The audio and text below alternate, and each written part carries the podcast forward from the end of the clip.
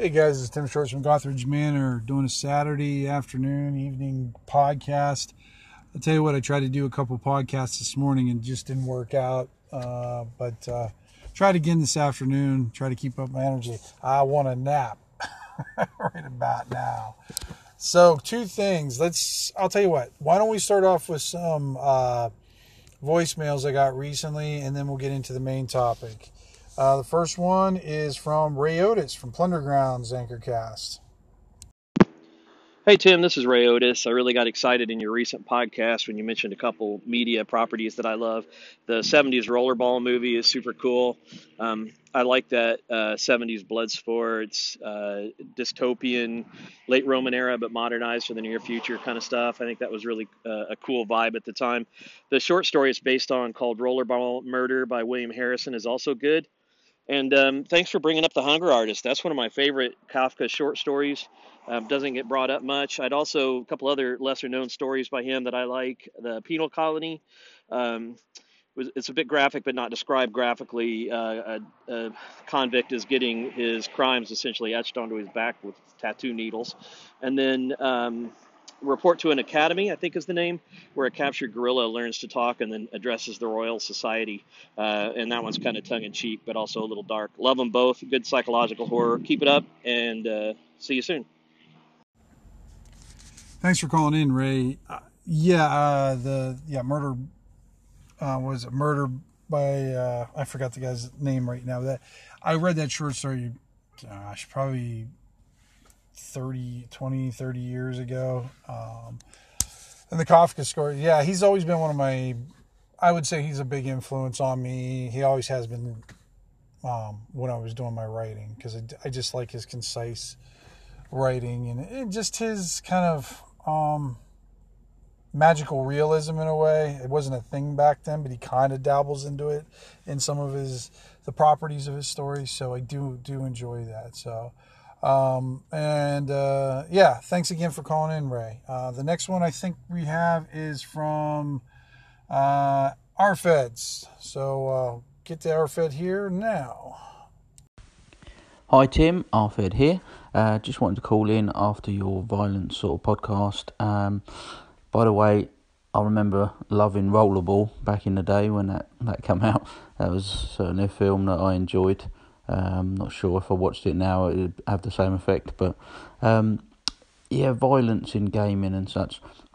I think one thing that I thought of listening to your podcast is the amount of groups that just kill everything. Just you know, anything they encounter, the the solution is just to kill, kill, kill. I know that's quite often how we played in the old days. Um, I'm enjoying recently. My brother's got a character in uh, one of our gaming sessions that's really anti killing everything, and it just makes some really good role playing experience and really mixes it up and how to deal with him and the situations, and I think that's really good. Anyway, cheers. Thanks, Darren, for calling in. Um, the rollerball is getting some love. Yeah, I, that, you guys are making me want to go back and find it and watch it again. It's a good movie. It's been a long time having characters who are not murder hobo, and there's nothing wrong with that. I, I, mean, there's like you said back in the day, that's kind of what it was: kill monsters, take their stuff, go to town, and and uh, then repeat, try to get better stuff, and kill bigger monsters, and on and on and on. And uh, that that's definitely a viable way to play. And sometimes there's some nights I know when I'm getting with my group, they're like, you know, we just want to kill stuff it's like okay all right well let's do that well i'll you know and i always have something that i can always put it to, put to the side or bring out when um you know my uh fellow party members or my fellow folks are just just had a had a rough day and they just want to roll dice and kill things. They don't want to role play too much, which is perfectly good. Um, but having those players who will give you those beats, those breaths, those pauses that allow you to role play a monster, boss monster beyond a bunch of stats is definitely a, a big bonus. Because not only I, does it develop a story or a plot better, but it also allows the it allows the GM to invest more time into it. Because recently when when they were fighting the the witch spider, I had you know I kind of I kind of figure three different things are going to happen. They're going to kill the witch spider. The witch spider is going to kill them, or a variation of that. She'll kill some of them, and they'll kill them, or run away, or you know that kind of thing. But in, but there was that like elusive fourth option where they might actually talk to her, and that's what happened and it made the situation I think so much more interesting. Um, so yeah, I mean, I mean, having that, uh, allowing the players to to get into it, because I'm not, I'm not kind of, I'm not the GM, and the players know this. I'm not the kind of GM if they, if they leave a, um, enemy behind or whatever, that it's it's going to come and bite them back in the ass or something like that. Like they're going to know everything. I don't like to use out of game knowledge f- for my NPCs. Some some GMs have an issue with separating the two. I won't do that just because the witch spider's not going to know unless she's got somebody there to tell her. But you know, later on, it might bite them in the ass because, and they know that, so they're on guard when they when they go in that territory. So, um, I think I do have another call in, and I cannot remember who it's from. So it'll be a surprise for all of us. Hey Tim, Rich from Cockatrice Nuggets. So while I don't have a lot of experience at running tournaments uh, in uh, in my current sessions, uh, I have read a couple recently that uh, looked pretty good. Uh, in Tomb of Annihilation, um, that was the the last D and D adventure, and also in the AL adventure, they both had two different ways of running dinosaur races, which I thought were pretty cool.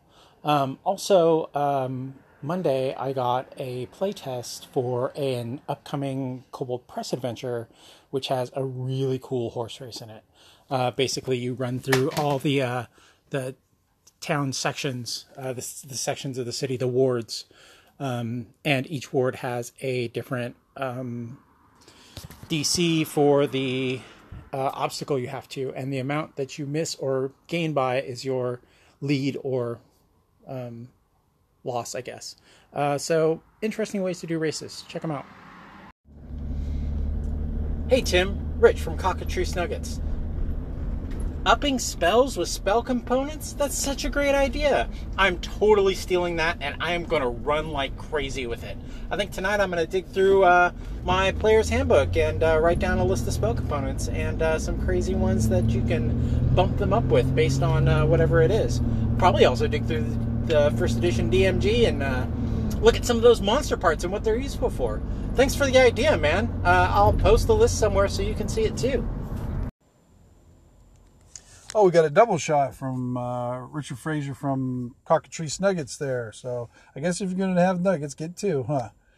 Uh, so he replied on the competition one, where the sporting competition with the races through the the ward through uh, Tomb of Annihilation. I have Tomb of Annihilation, but to be honest, I've only kind of looked at the pretty pictures and really haven't read through it at all.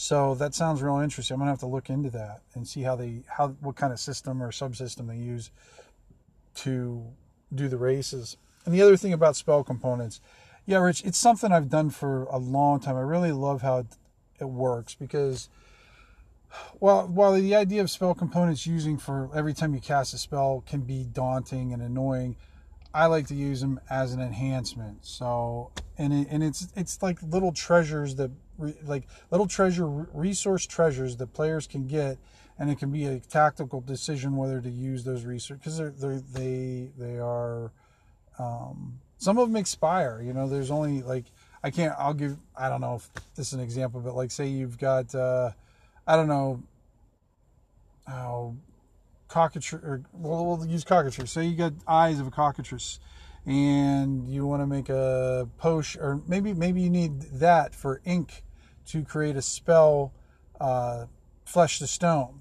Well, those eyeballs are only going to stay fresh for so long. So if you don't do it soon, they're going to dry up and, and shrivel up or whatever. So, so you can add on all those little nuances. And every time I've done that, the players really enjoy them. And like I said, I do have to give most of the credit to, I believe it was Hackmaster And I think there was another place that I kind of read about that where I did get the idea. So, um, yeah. So, hey, Rich, thanks for calling in uh, those two times. Uh, I, I, do appreciate your input and really digging the digging your um, podcast. So, all right, I do think I have one from I think Red Dice Diaries. So uh, I think his name's John. John, we'll bring it on, John. Hi Tim, John from Red Dice Diaries here. Just finished listening to your review of the latest BX Essentials book, Adventures and Treasure.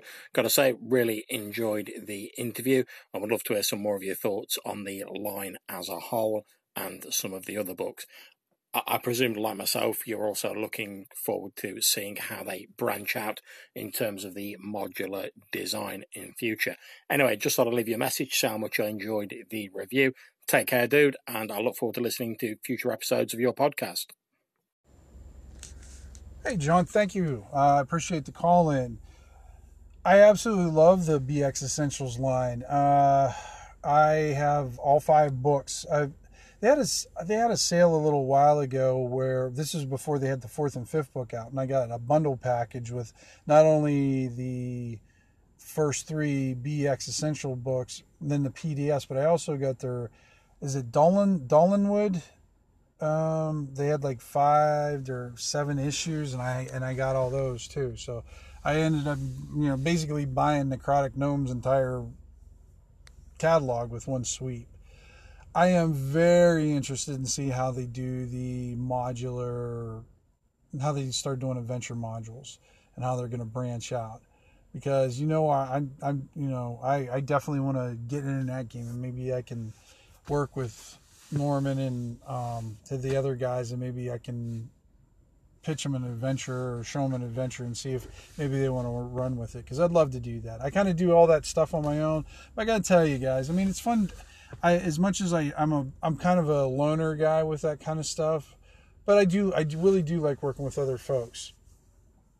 And I'd love to do a project with some folks and you know get that other input. Um, so but thanks again, John, for calling in. I appreciate it very much. And uh, his again, his is uh, Red Dice Diaries here on Anchor. Probably everybody already knows about it. And I believe he's got the same and I'm following him on G Plus too. So he's on, I believe it's the same exact uh, name on G Plus. So give him a follow there and uh, give him a listen. And I think I have maybe one more calling coming up. Let me go double check. Hey Tim, this is Larry. Follow me and die. That was an awesome intro. You did excellent. Keep up the good work, and uh, well, uh, just keep going with that publisher series. I'm liking what you're sharing it's given me some insights, things to think about. Talk to you later. Bye. Thanks for calling in, Larry. Yeah, the publisher series, I've kind of got, uh, I think, three in there right now. I'm going to do a revisiting of the one about self promotion because Colin called me in a while ago and we kind of had this discussion on G Plus, and I think it needs revisited. Um, maybe uh, uh, he's brought up some points and worries and and and very valid ones. Uh, you know, but I still think there has uh, there needs to be room for doing self-publishing or self-promotion and everything. And one of the other things I'm probably going to start talking about, guys, is just the the you know kind of the physical aspects of publishing and um, like a price guide of what going what I use. Like because when I do my zines and adventures, there's costs involved. There's and then while there's not a ton of costs, they do add up and postage is always the killer. So, all right, guys, I think that's all the call-ins I have now. I'm to check real quick, but if if I don't have any more call-ins, I'm going to start with the main topic.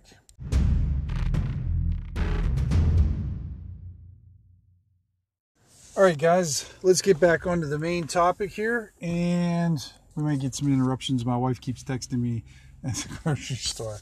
Uh, there's two different topics I want to talk about, but the one I'm going to focus on today is uh, a couple days ago, I believe it was uh, old Grognard, uh, Glenn, was talking about rolling up new characters.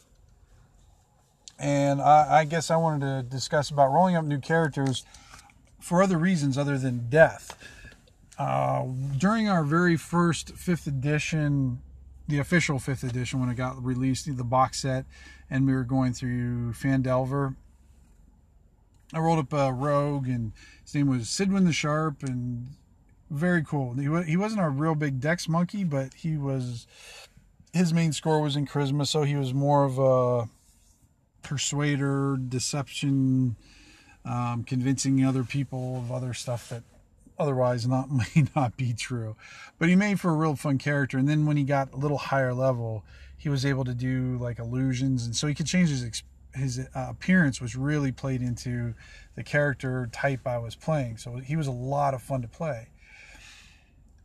But let's put the the campaign itself uh, was placed in not Phandelver or was placed in the uh, same world as the city state of the Invincible Overlord. Rob Conley was running it, so you know he that's that's the that's where we play at. And there was a lot of political stuff going on, and there was a civil war. So the whole, so this was all in the background. So while we're playing, we're we're trying to do like you know if you want to, just local hero stuff. Go kill some goblins. Go save the people out of the old manor and beat up bad guys and that which was fun, which my guy was completely uh, on board with. However, the as the campaign rolled on, they got more. The party got more involved in the political stances of things, and my guy was not interested in getting in taking sides politically, uh, one way or another. And they just kept going, and and through, and we role played it. It wasn't a, it wasn't a personal thing. It was kind of just a fun way to role play the contrast of my guy trying to stay neutral between the two, and and and my guy got to use a little bit more of my in-game knowledge. So basically, when Rob and I talk about the development of my character, my character has been around a while and he knows the ins and outs, and therefore I could use a lot of my out-of-game knowledge that I know because I've played I've played in Rob's campaign for 30 some years now. So I kind of know the nuances. So I could use some of that information for him to make him seem like when he's making his points that they're valid points. Uh, but the party was more interested in taking it aside um, and uh, seeing if they could build their power base that way. What ended up happening is Sidwin just finally one day just said didn't, he didn't like the direction they were going. They ended up killing, I believe, the um, straw was when they killed a guard. And yeah, he was a he was you know one of those guards that was a bad guy, and he was with it.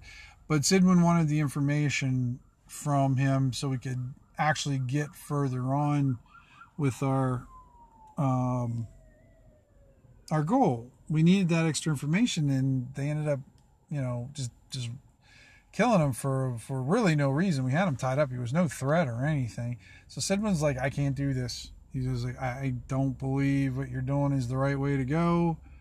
And he goes, I wish you the best of luck, but uh, I got to go my own way. This is the first time I ever did that with a character. It was, it, was, it turned out very interesting. I, I, really liked how it played out. We and and everybody thought it was kind of cool. I think. I mean, it seemed like it. Uh, and then in that same so that was the first time ever kind of retired a character out of a game and I th- I don't I think it was like maybe fifth sixth level so it wasn't real high level retired a person out of a game without having to die or or get lost or you know whatever fall down a big chute that shoots you into a different realm um but then I ended up making a new character in there. It was like this big lizard man gladiator. I actually got a T-shirt after I made him up that says Lizard Man Gladiator. Love that T-shirt. Uh, except when it folds wrong, then it says Lard Man Gladiator. I don't like that. My wife thinks it's hilarious.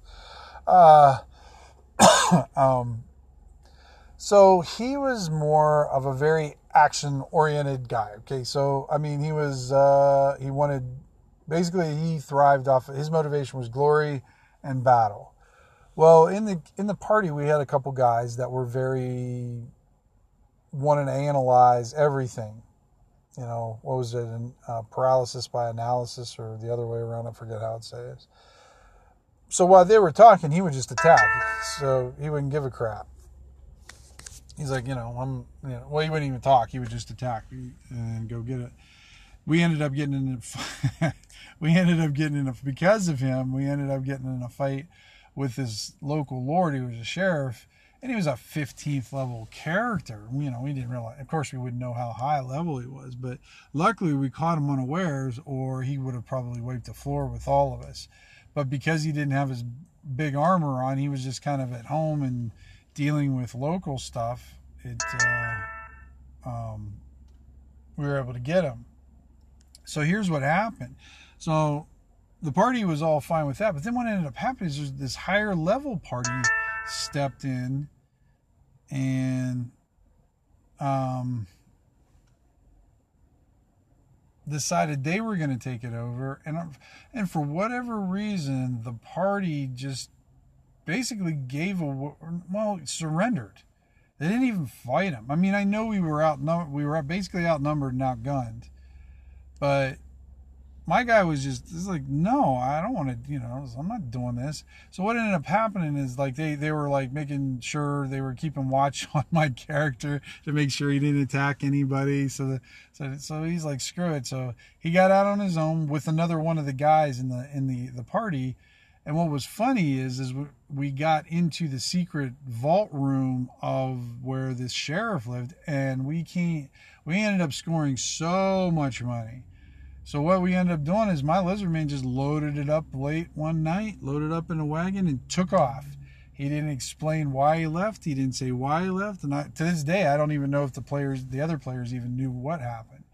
Um, but he he was so rich and got so much money from that heist that he didn't need the party and he didn't want to listen to their bullshit because he was figuring all they're going to do is wimp out and tell those other party members and they're just going to take it. He basically gave him the lizard man version of the bird and went off on his own. So, so I had two characters in the same campaign that just retired because of different situations. So, um, it was pretty interesting. As you can hear, my wife keeps texting me. um, so there's a different ways of rolling up characters, and it and it was interesting trying to fit them in. Well, I guess with with the Lizardman Gladiator, you know, we kind of just sort of hand waved a lot of the introduction things, but um, it was it was fun playing characters that retired due to um, different ideals or different motivations. So it was pretty interesting. So, um, so I think that's about it, guys. Appreciate the listening and all the call-ins. It's been really cool. Been enjoying them. So, I uh, hope you find this enjoyable and you're having a good weekend. And I'll talk to you soon.